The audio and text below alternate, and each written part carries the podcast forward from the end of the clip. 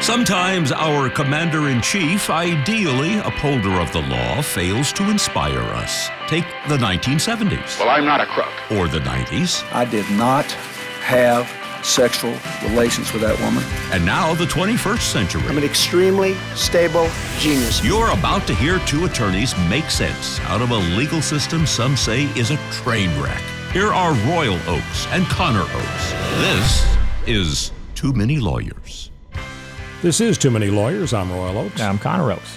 So, Connor, uh, we are now on Sunday, November 15. Uh, time for the results to have sunk in. Even the president, I think, is sort of semi acknowledging it. Uh, he was saying today In the form- it is rigged, and that's going to be his mantra for the next four years. But yesterday he let it slip when he was talking about, well, you know, whatever the next administration, you know, whoever that might be.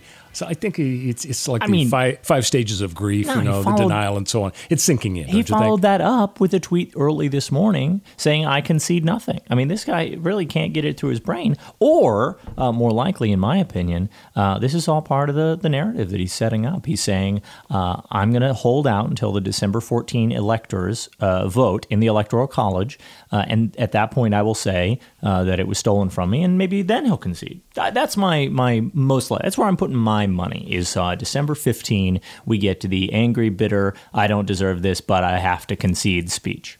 Well, whether or not he actually concedes really isn't the point so much. I mean, he's never going to concede in a traditional way. It's always going to have an asterisk. It's like the apology. Well, I want to apologize if anybody was offended because they're so stupid and thin-skinned Right, that right, they right. that they f- did feel offended. So, Yeah. isn't it? I mean, a because it's his personality. To his dying day, he's he's going to maintain this position that it was uh, stolen from him, and b he wants to think about keeping his options open if he wants to run again in 2024. He wants to be able to look back and say, okay, folks, that you 71 million people have voted for me, and I hope you'll vote for me again, and even more. He, you and I know what happened. Mm-hmm. And we've even seen rallies in the last couple of days. Thousands of people, I guess, turned out uh, to uh, to support Trump. So it seems like that's that's what his focus is. Yeah. So we're talk, going to talk about uh, sort of an election postmortem. What should the future focus be of the Democrats and the Republicans? Uh, we're also going to talk about an interesting case out of the Ninth Circuit Court of Appeals out here in the West concerning gun rights and uh, uh, whether large capacity magazines should be banned. Uh, got kind of an unusual right of center ruling out of the Ninth Circuit. Yeah. And uh, we may get into the vaping controversy. What uh, should the strategy be to uh, try to deal with the uh, uh, epidemic of vaping, especially among younger folks in the United States? So, what about the future focus, uh, Connor? Do you think the Democrats are maybe maybe they made a mistake in a sense of going for kind of a huge uh, victory? You know, in the past, Ronald Reagan, Richard Nixon had 49 states to one uh, victories, just inconceivable in, in this new modern political era. when Yeah. th- there's so many states that are absolutely going to go blue, Yeah. and so many are absolutely going to go And red. yet, we do actually see flips. Joe Biden, uh, you know, flipped uh, the the turned the tables on the Republicans by flipping the historically red states of Arizona and Georgia. Those are huge turnarounds, and that is in our current era what a lot of people would say is a massive upset. Right? That's we're not going to get Texas and we're not going to get Florida. We're certainly not going to get them all in the same year. It's just ridiculous. And Democrats, as the DNC, is setting themselves up for failure when they say, "Oh my gosh, we're going to win this, we're going to win that, we're going to do really well." And expectations are always going to be, uh, you know, their uh, their their weakness when people say, "Oh, you you underperformed how well you thought you were going to do," because they were talking a big game, and they've got to walk a fine line between setting realistic expectations but also getting their people excited. And right now, I think they're erring too much on the side of trying to get their people excited uh, about something, and and the fallout from that is that people are looking at uh, a popular vote win of more than five million votes, two massively important electoral college state flips, Arizona and Georgia. And they're looking at that and saying, that doesn't look like a mandate. Whereas the Republicans, I think, did a really good job after 2016 of saying, oh my gosh, we got 306 or whatever electoral votes. It's a it's a tsunami. It's a red tide. It's a uh, it's a mandate. We've got to go in there and cut taxes for billionaires because that's what the American people want. And I think Democrats are really falling down on the job by not telling a cohesive story like that. Well, when you talk about the historic flips, I mean, going into the election when the polls had Biden up, you know, 7, 8, 10, 12 Yeah, points. yeah. And, you know, who knows? We talked a little bit last week about whether the shy Trump voter existed uh, and to what degree. But whatever the cause was, the expectation was this could be a really historic election for the Democrats. Right. When you look at how uniquely unpopular and distasteful Donald Trump was, just from a, a personality and attitude standpoint, and when you look at the huge wave of support for progressivism in the United States, the Black Lives Matter movement, yep. uh, the popularity of, of, you know, AOC and Bernie Sanders. Almost, you know, he gave it a good run four years ago. Uh, he gave it a really solid run this year. I mean, if it weren't for, I think it was down in South Carolina when Joe Biden just kind of pulled a rabbit out of a hat, it yeah. could have been a Bernie Sanders year. Could have. When you when you see the potential that the Democrats had. I mean, shouldn't there be a little bit of disappointment? Yeah, they flipped a couple of states, but I mean, Donald Trump got more votes than anybody in the history of the United States, except for Joe Biden yeah. in this election. Uh, you're e- right. Even though he, you know, the pollsters said uh, going into the last several months before the election, Donald Trump has never cracked 50%. He's never gotten above 50% approval. Mm-hmm. And no American president in history yeah. has ever won reelection without exceeding 50% popularity in his own first term after yeah. he won. So and I think that is, combine that. I mean, shouldn't we have seen more flips for the Democrats? I think that that uh, the the overpolling uh, of Democrats uh, and the uh, underpolling of Donald Trump and the over uh, overpolling uh, of Trump's disapproval rating, I think are symptoms of the fact that Trump is so different than any other candidate that we've ever seen that we are polling for him wrong and we are surveying people uh, their opinions about him wrong. When you say his disapproval rate is high, but then his likely will vote for him anyway rate was still high. So people dislike him personally. And we, it's so rare that we have a candidate who people are willing to dislike personally but then hold their nose and vote for and or dislike or disapprove of uh, uh, personally, but dislike the other side so vehemently and be so afraid of uh, Joe Biden, you know, taking their guns and uh, putting them in a gulag or something, that they will then vote for uh, uh, the guy they see as the freedom uh, and justice candidate, uh, Donald Trump, even though they personally recognize that he has many moral failings. So, of course, they're, it sort of relieves their stress to be able to say, yes, I disapprove of him, but then I also vote for, vote for him. I think that is a failing of our, our polling and our surveying that we are treating Donald Trump like a normal candidate. He is absolutely not a normal candidate. He's a far right populist, and populists are. Uh, their job is to say, I am your weapon against the elites. I will shove it down their throats. I will stick them in the eye. I will make them cry.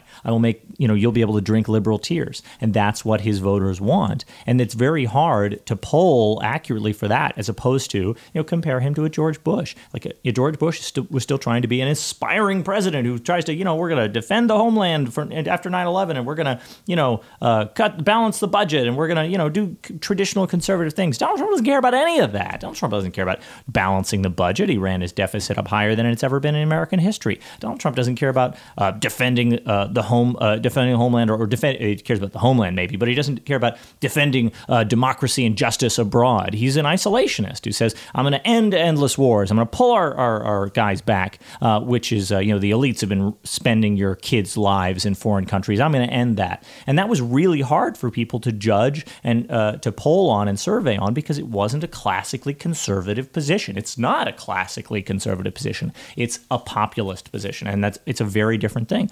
I think it's a it's a failing of polling and surveying.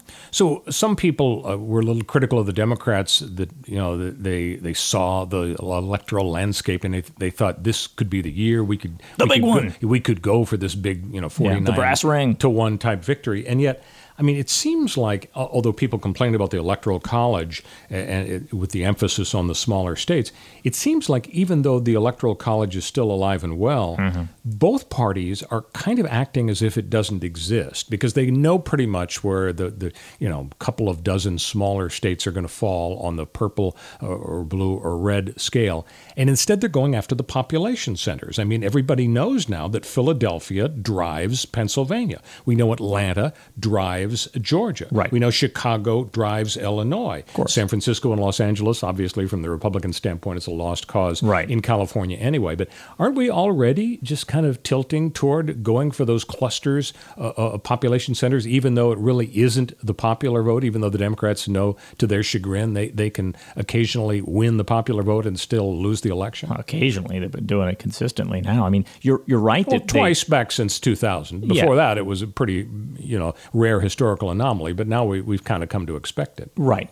This is uh, this is true that both parties are chasing population centers, but it's not true that they're ignoring the electoral college. I think the Republicans did an incredibly good job of, for example, as we've seen discussed all over all the shows recently, micro targeting Cuban Americans in Miami Dade County, Florida, and saying this is a stronghold uh, where uh, Clinton did incredibly well in Miami Dade. And in order to lock down Florida and all its electors, all we've got to do is flip some of the minority vote in Miami Dade County, and that's going to be enough. And then we're going to get 100% of Florida. And I mean, this is a symptom of the way the Electoral College works. When it's first past the post, you win an entire state, and then you get all their electors. Uh, you just have to get a ti- you know carve away a tiny bit of somebody's base, and then boom, uh, you've got the whole state. Not to mention the fact that the only way Republicans hold power and hold the presidency in any foreseeable future, and in any well next couple of elections at least until things dramatically change, is that they hold the outsized power that comes with all the Wyomings of the world. You've got to get those extra electoral uh, votes to just barely get there. Every path that Donald Trump had to the uh, to the White House included solidly every single one of those states that gives you a boost because it's so small. There basically are none of those that are blue strongholds because the states that have major cities, urban centers in them. Uh, are uh, either battlegrounds or blue strongholds. It's you know it's the it's the it's the Jackson Hole Wyomings that that go for Trump. When we come back, we're going to talk about the effect of Donald Trump's populism on the election. But before that, now, usually I ask you to talk uh, to folks about how they can rate and subscribe, but I'm going to pull an audible here, literally an audible Right, counter, right. because we I'm gonna go our- long. We have our fine Alexa device here, so I'm going to try something to, and we'll say uh, to Alexa, Editor, Alexa, could you get ready to fix this because it's gonna go wrong? Oh no, this is going to go great. Alexa, play Too Many Lawyers podcast. Let's see what happens. Playing Too Many Lawyers from Apple Podcast. Playing the latest episode. Election litigation. Okay, I think we've established Wow, that I got it. at that. I got it right. You're like a tech wizard. That's another way that you can uh, get to too many lawyers. But Connor's going to tell you how you can rate and subscribe. Yeah, please check us out on Apple Podcasts or Spotify or wherever else you get podcasts. We're on basically every platform. Leave us a review and uh, you know mark us five stars because we're great. Uh, it really helps us out. And you know if you like the show enough and you want to chat about it with somebody else, that's my favorite part of podcast. Send it to a friend. We'll be right back on Too Many Lawyers. This is Too Many Lawyers. I'm Royal. I'm still Connor Oakes. So, populism by Donald Trump. You Yeah. remember, Connor, uh, the uh, Republicans were told after Obama won in 2012, he crushed Mitt Romney. You're done. It's over. You're Yeah, cooked. You're finished. The, Democrats said to the Republicans, "Hey guys, uh, Total nice concern try. trolling. Nice try. Yeah. You know, you really did your best. yeah, We'll- we'll but you got to give it the times. Yeah, but the, read the demographic charts. Yeah, Republicans. you're doomed. You're doomed uh, every single year. you'll never win again. Your, your racist slice gets thinner. Yeah. wafer thin. Wafer thin. Yeah, and so uh, Donald Trump's populism kind of overcame that. Oh, absolutely. To- totally turned it on its head, uh, rewrote the entire story. And I, it's hard to know whether you can give credit to the RNC for actually tapping into that and saying, oh, we knew we were going to lose if we put up a Mitt Romney against Clinton. Uh, and so we threw a Hail Mary pass with Donald Trump, or whether Trump just came out of nowhere, you know, from the top rope with a chair and, uh, and surprised everyone. I don't know. Uh, do you give Republicans credit for making the Donald Trump choice? Uh, do you think it was a secret backdoor deal, or you think they just got lucky? Oh, I think they got lucky in the sense that, that Donald Trump was this you know, black swan, uh, Mm-hmm. once in in a century, weird political, maybe once in uh, three centuries, because uh, I mean, here he came out of nowhere with no political background, and it was all about him being a, a reality TV star and his personality somehow not being repugnant and abrasive to people, but instead, oh my gosh, he's so watchable, I can't look away. Oh look, he made fun uh, of Marco Rubio. Uh, oh look, he made fun of Jeb's low energy. He knocked them off one after another. Yeah. And there was so much resentment against elites. There was this groundswell of populism. But now that we fast forward to today, How do you explain the fact that this was such a close election? Latinos and blacks voted for Republicans for Trump at a much higher level than expected. Yeah. I mean, is is this does this bode well for the Republicans? You know, whether uh, Trump just won't go away and he's back in four years, or or maybe it's going to be Ted Cruz or Mitt Romney or whoever. Do you think the Republicans are going to continue to try to ride the populist wave? I think they are. I think that a lot of Republicans like uh, Ted Cruz and uh, and maybe even Mitt Romney, who knows, and Marco Rubio, they're all eyeing 2024 and they're all trying to decide what the best angle is, and they all know that they've got to capture most of the Trumpers. That is the majority, like the maybe the vast majority of the Trumpers, because they're not going to get a lot from the Democrats side because the Democrats still hate Trump and the GOP so much that they're not going to you know split off and bleed off. The Trump stain with the people who really hated him is still going to uh, going to stick to him. I think.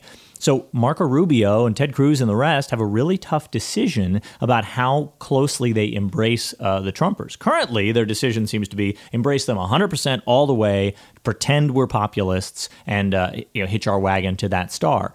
I don't know if they're going to be able to pull it off because nobody has a personality like Trump. He might be, you know, a, a, a unique character there. And they're likely going to be facing down the man himself. I mean, what are you going to do if you have to go up against Trump in a primary and try to shut him down, denigrate his ideas, and tell him tell the Trumpers that they're wrong about something? These are not people that want to be told that they're wrong about anything at any time, and they hold a grudge. I'll tell you what, lock her up, right? They will hold a grudge for years and years. And yet, isn't there this residual Trump exhaustion syndrome that, that has to have been experienced by the great majority of the 70 million plus who voted for Trump. I mean, you look back at the last four years, and it really wasn't a lot of fun. I mean, basically, you got food fights, you got families that can't get along. It was Yeah, exhausting with this guy in our lives. Are people really going to want to invite him back to the party? This is a very, I think, important psychological uh, uh, reality about humans um, that we are loath to accept. But cults, writ large, have figured it out, right? Uh, specifically, uh, fa- famously, Jehovah's Witness, and not to offend any of our Jehovah's Witness listener. Too late. Um, already did. yeah, already. You, you put them in the same paragraph with cult. Yeah, they uh, understand well the technique um, and and the reality that survival of the fittest is not survival of the happiest. So, in order for your cult to survive and be thus thus the fittest, because it continues and prospers and grows and gets more members, um, you need to uh, latch on to the psychological reality that there's an in group, out group uh, barrier, and you need to draw that line firmly. And you say, you're on our side or you're on their side. And they send the, the Jehovah's Witnesses, among many other cults, send their members out into the world and tell them, proselytize, preach, witness to these people, go out there, do whatever you can, stand on street corners, knock on doors, well, whoever else. And the Mormons do the same thing.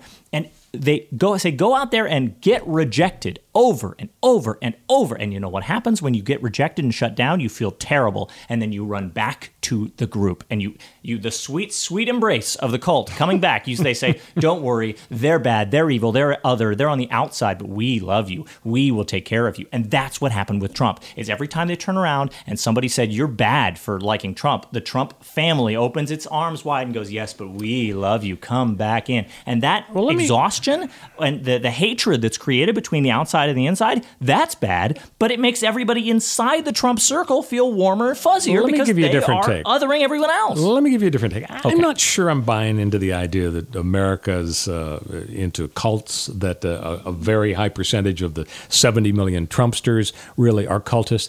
I, I have a different explanation, and, and, and please give me your take. Uh, Love to I'll, hear I'll it. lay it out. I think that um, the focus on progressivism is what made it so close this year. When you talk open borders, when you talk about defunding the police, when you talk about paying for health care for illegals, when you have Black Lives Matters protesters standing outside of condos and yelling, Give us your stuff, come out and, and give us your property. Uh, and people see that when you see people gathering around diners at restaurants, gathering around Black Lives Matter supporters in restaurants, and are being uh, screamed at and told to raise your fist to acknowledge the correctness of our position.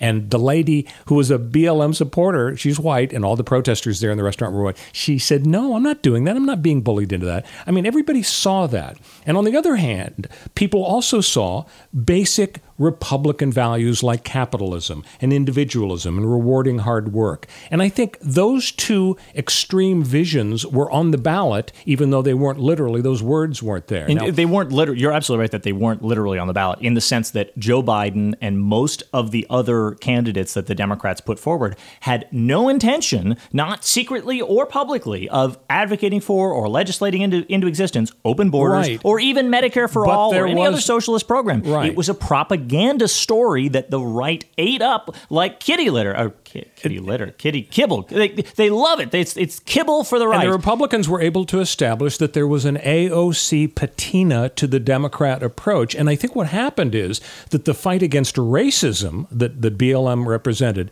morphed into a fight against capitalism in the minds of a lot of people. I mean, you, you look at, at, at what the Census Department reported last year mm-hmm. median household income grew 7%, the largest annual increase in America's history. Low income workers and minorities benefited tremendously from the faster growth before the pandemic. In, last year, real median U.S. household income rose by about 4,000 bucks to 69,000, and that's 50% more than during the eight years of the Obama presidency. Obviously, it Nice. suffered from, from the setback, the economic setback. The wealthy benefited from a surging stock market last year, but the lower and middle income class was also sharing more in the company's growing wealth. The median household incomes increased as follows Hispanics 7%, blacks 8%, Asians 11%, percent mm-hmm. workers born outside of America 9%. All those numbers are higher than the increases for whites, which were 6%, and Americans born in America 6%. The poverty rate in 2019 fell 1.3 percentage points down to 10.5%, the lowest level since 1959. So the bottom line is, I think a lot of Americans weren't really joining a cult for Trump. They were simply saying, you know, uh, the old Ronald Reagan question: Are you better off now than you were uh, four years ago? If so, vote Except- for me. And they voted for him in except- overwhelming numbers. Except Americans were not dis- making that decision as of January 2020 or December 2019 when those numbers were true. Yeah, those numbers are last year's numbers. They're making those numbers, uh, those decisions in November of 2020 after nine of the worst months in American history. pandemic was a uniquely bad situation. Right. Yeah. The- a cult thrives in a culture of fear. When the world is scary and dark, and a strong man steps forward and says, I will kill the other, I will defeat them, and I will defend you because I am strong, I will be your king. People say, oh, maybe that sounds comforting, and they go that direction. I don't think that people were riding a wave of economic success in the presidential election of 2020 after we, the unemployment crisis that will ring through the ages. And they certainly didn't vote, as you said, in overwhelming numbers. We're talking carving away some of the Democratic base in some of the subgroups of some minorities, while Biden also then recruited back a whole bunch of white people. But really, we can't even say that because that tells this false narrative that somehow uh, the uh, that white people won this election for Joe Biden. They didn't. They just stopped in, uh, in Wisconsin and Michigan and Pennsylvania.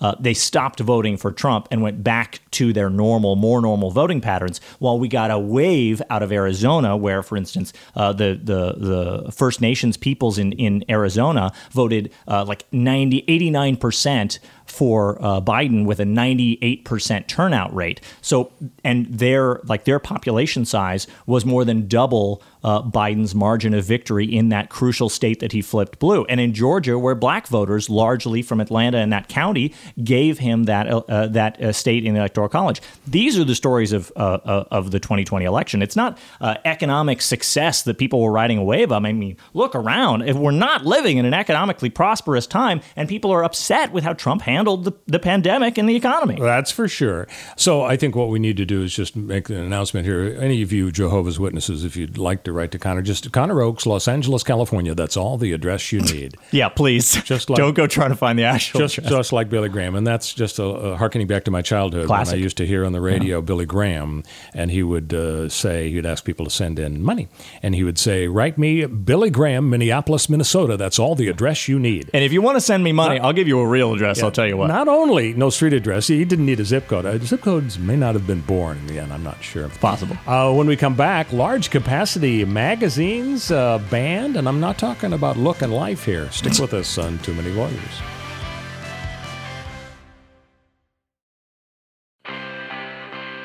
This is Too Many Lawyers. I'm Royal Oakes. And I'm Connor Oakes.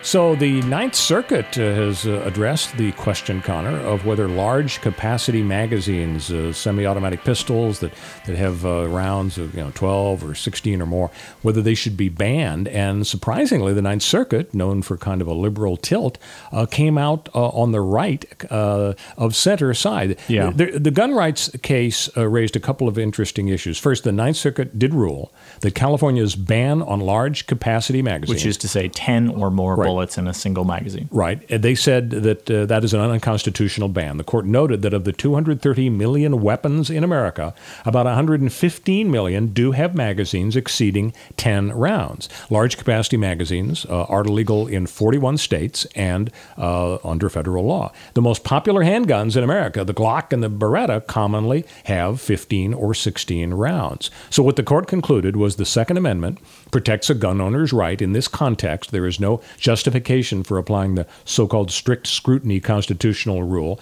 uh, when evaluating this gun law. So the analysis doesn't have to resemble uh, the situation uh, where you discriminate it on the basis of race.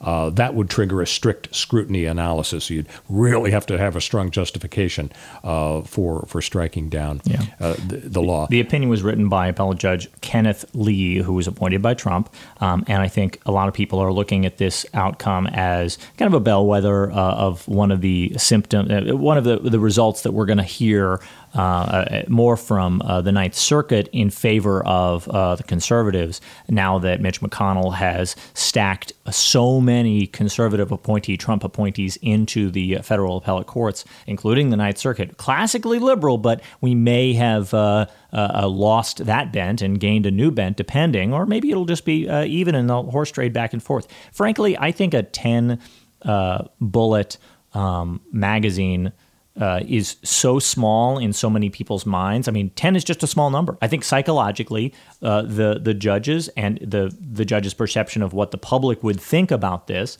uh, combined with the stats that you just provided about how many of these weapons, 115 million of them, basically would become illegal if this were uh, passed constitutional muster and then somehow passed all across the U.S. Of course, it would never get passed across the U.S., but this was just a California ban. But still, the the numbers here are large. They're staggering. Ten just doesn't seem like that many bullets. Nobody really thinks uh, about uh, capacities of magazines and really like what does it mean to have a. I mean, how many bullets do you need to shoot a deer? Two, maybe. Uh, uh, maybe a really bad, a really bad shot. How many depends bullets? on how slippery the deer is. I right. Think. I mean, is there is there really a, a, a, logical distinction that people people can make in their brains about well, I need ten bullets to protect myself from a home intruder, which basically never happens, or I need uh, but I don't need 12 bullets. Yeah, I mean, but when you know. hear the ma- about the mass shootings, isn't there usually a big backlash against guns? Yes. That, that can yeah. fire off many rounds one after another? Oh, but these are uh, those are semi-automatic uh, uh, uh, weapons. They're they're still only semi-automatic. They're not fully automatic. Fully automatic is you pull the trigger, it just fires until there's it's empty. Right. Semi-automatic, you've got to pull the trigger once for each bullet. So almost all automatic weapons are banned. Period semi, uh, uh, but you can modify guns to become automatic. So lots of people have them anyway. It's a problem. But semi automatic guns with 10 bullet capacities means you have to pull the trigger 10 times to fire off 10 shots. Is that really going to change the outcome? Uh, of, of a, a, mass shooting, whether it's 10 bullets in the clip or 12 bullets. No. But it might change the outcome of a mass shooting if it's 10 bullets versus 40. And that's something that maybe, you know, some sort of mass shooting expert might be able to talk about or tell us about. And I'm sure that California, you know, talked to a group of these people. That's why we have legislatures uh, who, full of legislators who are elected officials whose job it is to talk to experts and come to conclusions on this stuff. Well, talk to lobbyists mostly, but still, it, Whereas, you know, the, the public looks at this and says, I don't know, 10 bullets? Is that too much? Is 12 bullets too much? What's the number? But no one really knows. Now, Connor, you uh, mentioned the uh, fact that one of the judges who wrote the opinion for the There are, Ninth sorry, there are no was- Trump judges. was appointed. We only call balls and strikes. That's where I'm headed. It was appointed by a Republican, and of course, the Chief Justice of the United States would be very disappointed at your comment because he said The Chief Justice there are no liar. Obama judges and there there are. are no Trump judges. But there are just there are. good, hardworking Right. federal judges. I, I want to mention a couple of stats for you. Uh, of the three judge panel that voted in favor of uh, of uh, the get, striking down the restriction on the guns, two were appointed by Republican presidents Bush and Trump, and they were in the majority. And one judge voting against uh, the gun rights was appointed by Clinton. Now. En banc review by an appellate court at the federal level is available. If you uh, lose and you say, well, doggone it, I'm not taking it lying down, I want the full Ninth Circuit to hear this. And if a majority of the full Ninth Circuit uh, votes for that, then uh, they pick uh, a ran- by random selection a majority of that full Ninth Circuit, and then they hear it as sort of a super court en Right. banc. There are 29 judges on the Ninth Circuit. 16 were appointed by Democrats, and 13 were appointed by Republicans. So, you want to make a prediction as to whether or not uh, you're going to see en banc relief for the Democrat side of this issue? So, what's your prediction? I, I don't know. I I think I think uh, it's really hard to predict what an en banc panel would do. Um, now that the composition of the Ninth Circuit is changing, I expect that it's probably slightly weighted uh, liberal still, and that they'll probably the odds are they'll end up uh, overturning this one. But like I said, and that's kind of why I was highlighting this ten bullet ban. Ten bullets? It's just not a lot of bullets. I could see a bunch of liberal judges still saying ten is too small. California, uh, you know, I mean, there, there's a big difference between saying uh, people can't own bazookas versus saying people can't own 10 bullet magazines. I mean, So the Attorney General of, the, of California is uh, Becerra. uh, right, Mr. Becerra, and uh, I mentioned him because he's the, the named party on this gun case. But his name has also come up in another interesting context, Oh. And that is now that uh, Kamala Harris is going to be Vice President of the United States, there's an opening in the U.S. Senate from California, and Governor Somebody's Newsom gotta fill it. Governor Newsom gets to fill it. Yeah. Uh, people are wondering if maybe he'll appoint himself because that is actually That's legal. possible? And if you go back in American history, the only time a governor uh, has appointed himself uh, to the U.S. Senate and then run for reelection and won It was one time. I don't even recall the guy's name. But it was like 100 years ago. So voters don't really like the idea. it doesn't seem, Uh, yeah. it seems pretty shady. All right. So some people are wondering now. What are the odds you're the perfect candidate, And our, really? Our pal uh, Doug McIntyre, formerly a morning host on KABC, uh, who is a columnist for the Daily News, he wrote this morning a column. He referred to uh, Newsom and Garcetti as kind of like Laurel and Hardy because uh, there was a. Uh, a movie in the in the uh, 20s he was alluding to, but the idea was that maybe uh, Governor Newsom would consider uh, appointing Garcetti to the seat, but that that might give Newsom How do they replace the governor? Does Newsom get to say, I'm the senator for California, and Oh, yeah, on then- the way out, then I they have an election, special Oh, election for- special election to replace the governor, Okay, yeah. so he doesn't get to appoint his his replacement as governor No, no, no. because then he puts Garcetti in that spot. Yeah. I would love that. Yeah, the, the dominoes would fall. So anyway, it's going to be very interesting to see what happens uh, Yeah, California political front. Newsom is going to be picking somebody, probably one of the uh, Karen Bass, some of the uh, prominent Democrat uh, politicians in California. Probably, probably not Garcetti, and likely not himself because it would just be. so that little- would be funny. a little bit weird. All right. Well, we didn't get to vaping. We'll get to vaping next week. We'll talk about whether uh, the scourge of vaping should be uh, dealt with by the just say no Nancy Reagan approach that we're using or some other means. We'll see you again on Too Many Lawyers.